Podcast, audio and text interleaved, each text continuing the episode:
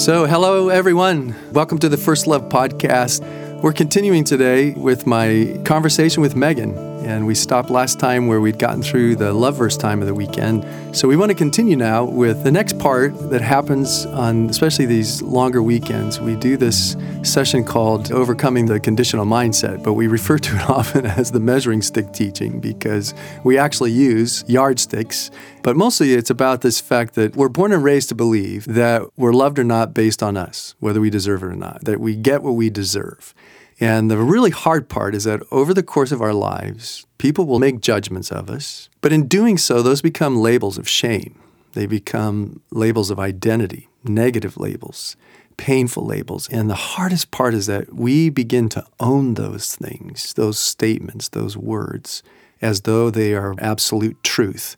And so the purpose of the exercise is that we ultimately write those things out on the stick where we just want to say, God, this is the stuff I've been listening to and I want to be set free from. And then we break the sticks and we have this great prayer time. And I don't want to take too much time to describe it, but it's very powerful.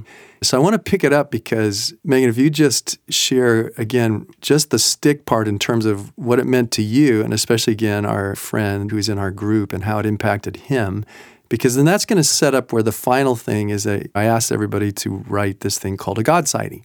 And so it was that that Megan did that kind of triggered so much of this was then she started to see how this whole thing was coming together to bring incredible healing in her heart. So again, you want to pick it up, Megan, where you came in, it was your turn to share what was on your stick, and let's go from there. This gentleman in our group was really angry from talking in our group earlier and hearing more descriptions of things that had happened in my childhood and the pains. And he wrote on his stick the pains and measurements that I had mentioned and the pains and measurements that he felt in his heart for himself and for his family and as a father. And was so eager to break that stick for us. And it was so wonderful to see someone actually want to do that for me, to take that away. And on my stick, I wrote all of the shames and the ways that I had clung to those measurements that had been held against me. Mm-hmm, mm-hmm. Which we heard a little bit even in your the antonyms in your yes thing. You know that you were called stupid and annoying or whatever. A nuisance. A nuisance. That's what the word was. A so. bother. And again, what's amazing, you guys, is sometimes people will fill up the yardstick when they write all this stuff on. Some even ask, I'm out of room, and they'll write down the little thin edge. It's awful the amount of stuff that has been said to harm us. And I guess the other thing, if I remember right, Megan, was that he also expressed this kind of righteous anger, this fatherly anger, like, how dare, how dare someone speak to another human being, and especially a father to a daughter? In that way that he was incensed. You know, it was it was pretty profound, right? If I remember, he was mad at you too oh, because yeah. you didn't both just take up arms and go find this guy. Yeah. That's what he told me later. He was mad at me, like we should go and find this guy and do something about this. You know.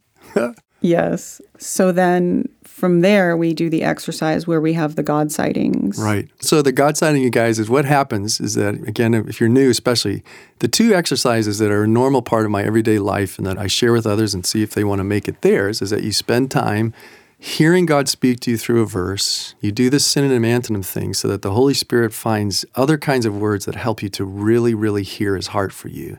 But the other thing we call God sightings, and it's called God sighting because John said, No one has ever seen God, but God, the one and only Jesus, who's from the Father's side, has made him known. And that by the Spirit, Jesus still wants to make himself visible, God be visible to us through our loving interactions. And so the goal is that you look back over the day, you try to remember what kind of loving interaction did you have with someone. And then essentially, there's just two things you do. You give thanks to the Lord first for what you experienced. But the real moving part is part two, where based on this verse, Matthew 7 11, where Jesus said, Which of you fathers and mothers, if your son or daughter asked for bread, would give him a stone? If they asked for a fish, would give him a snake? If you, though you are imperfect, know how to give good gifts to your children, how much more do I, your Father in heaven, give good gifts to you? Well, using that as a reference is that then we hear the Lord say, If you could love that way, or if so and so could love you that way, that's my love for you, and so much more. Or if they would love you that way, how much more do I love you that way? And here's the other thing, Megan. I don't know if you were going to say it, but I'm going to bring it up. Was that so? I gave them the assignment at the end of Saturday night, and I knew they'd have a little time on Sunday morning. So we're sitting at breakfast, and there's a few people that said, "Oh yeah, we got to go do this God sighting exercise." And Megan, you said, "Well, I did it, and I shredded it." And I'm sitting at the table going, "Oh God." what's happening you know? And i was up at 5.30 walking that morning and you came to my mind in the last half mile where i said lord megan's been so vulnerable guard her heart protect her. And so to come in and hear you say that at breakfast i'm like oh lord jesus. And there's only two people in our group where i go well there's one who's not doing it so oh god. So we get to group and the other gal she went first. And then suddenly megan says i'll go and I'm thinking, okay, what is she going to do now? So why don't you pick it up from there, Megan? I shredded the first one because I wrote it with the concept in my mind that it had to be positive, something positive, and I wanted so desperately to be positive. But Saturday night, after all of the things that we had talked about and all of the feelings that had come out, I was heavy hearted. Mm-hmm. And so I wrote this very fluffy, positive God sighting, mm. but it wasn't real. Yeah. Wasn't authentic. No, it was for show to say that I did the assignment. Mm. So I shredded it because I. Well, then good for you. Thanks. What I did write ultimately, after I prayed and God just gave me the words, is this Father God, how can I thank you enough for providing a safe environment for me to share and shed my shame? You placed me in a group where I had no fear of gossip or judgment so that I could bear my heartache, a heartache so profound mm-hmm. that it would touch the heart of the fathers in my group, mm-hmm. and especially the heart of this gentleman, this kind hearted gentleman in my group. You contradicted my beliefs that men and fathers are just self centered self serving, and narcissists. Thank you, God, for revealing such a strong reaction from this man. Mm. When he heard my prayer today, he wept. He displayed a powerful anger, and I could visibly see that my story had somehow broken his own heart. Thank you, mighty Father, for validating my pain and my own broken heart through a man that I did not even know a week ago, and through a man, a father no less, with whom I would never have even been so bare and raw with truth. I wanted to have a joyful thanks to simply write and appreciate. And now I realize that I have carried so much weight. My load has been too heavy to feel or really experience joy, true joy. When that man in my group broke that measuring stick for both of us yesterday, I felt love and no longer alone in my pain and brokenheartedness.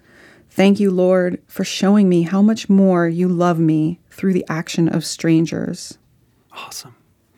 So there's the thanks part, which I got to tell you, my jaw hit the floor when Megan read that. I'm like, whoa, God, she caught it. She saw what you were doing for her through us in group. Now, here's the listening to the Lord speak back, how much more? So, Megan, share that with us. Megan, when you feel pain or brokenhearted, how much more do I feel hurt, wounded, and brokenhearted? How much more? I am your Heavenly Father, and when you ache, I ache exponentially. I, your Father, am angry that this world could cause so much pain for you, so much suffering. When your heart or spirit is broken, how much more is my own heart broken for you? I have sent you here to show you through my children that you no longer have to carry this weight, and you no longer have to endure situations that are unsafe or unholy to survive. When you don't feel safe, I feel angry because I am your gentle father. I love you and want you to know joy and freedom. I rejoice in seeing the weight and shame lifted. I rejoice in taking your pain and replacing it with my love and safety because you are my child and you are my love, my precious pearl, and you are not alone.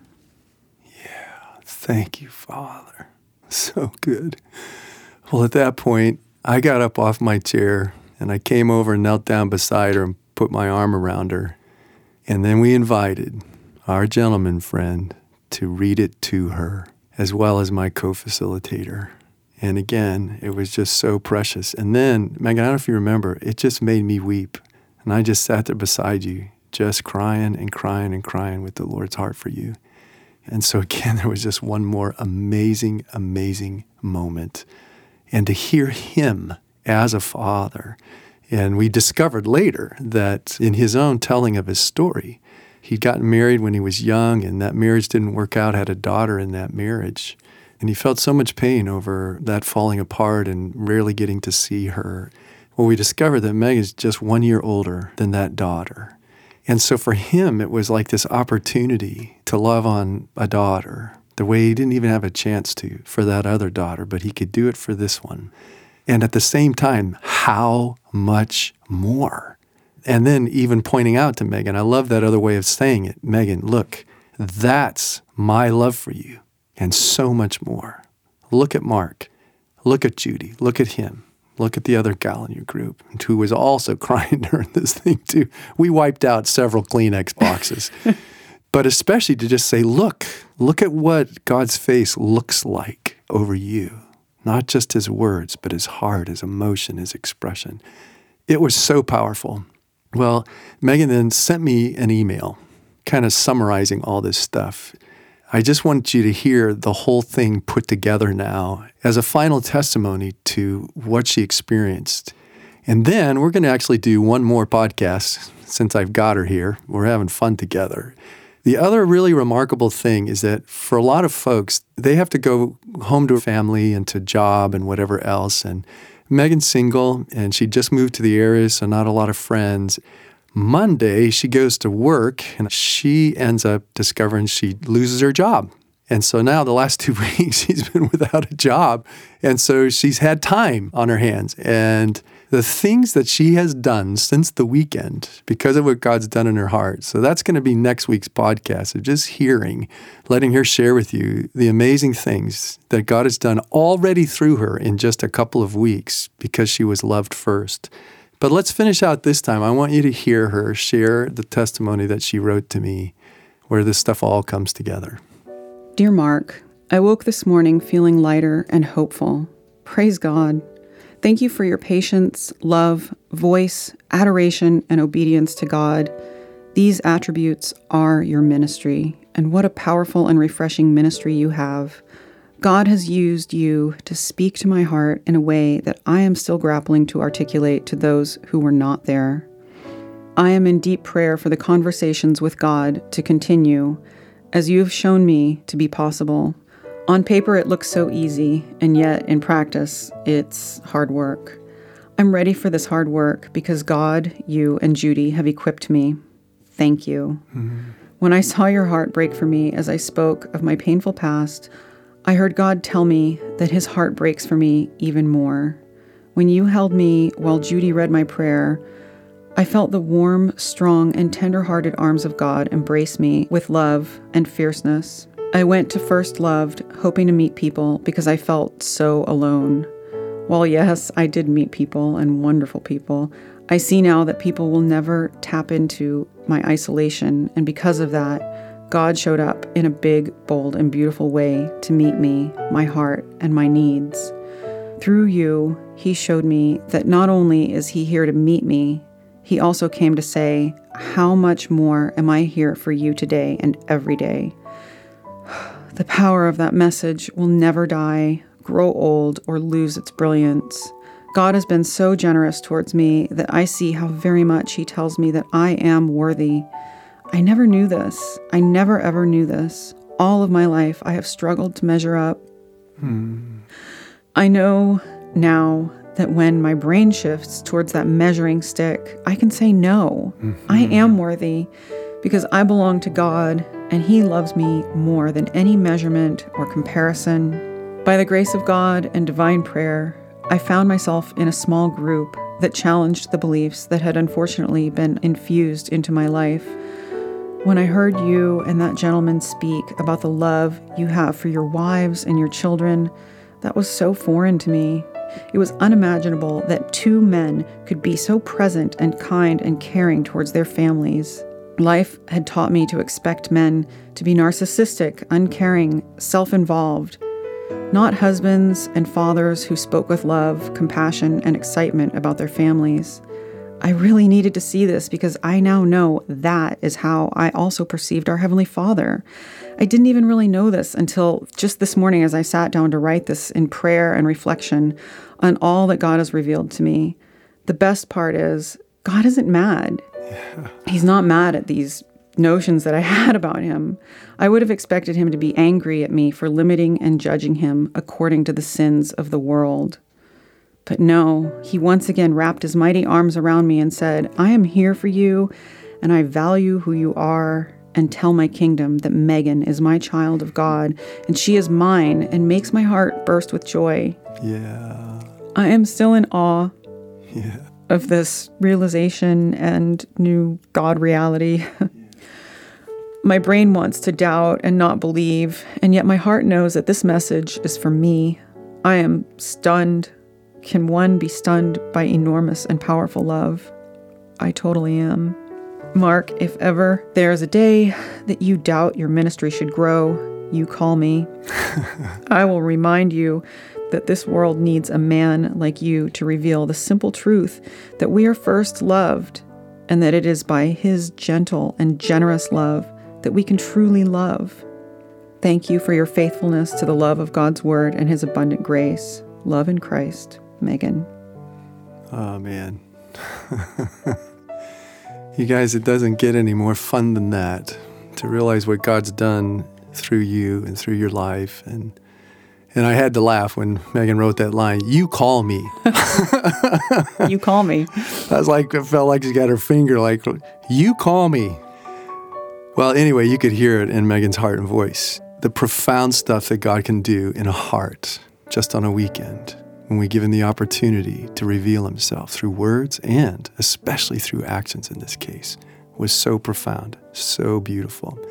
Friends, I'm just so glad you're getting to hear it from Megan herself and just the power of God's love to change a life. And so we're going to pick this up in the next podcast, and I know it's going to bless your heart. So God bless, and may you see the good in all that happens today.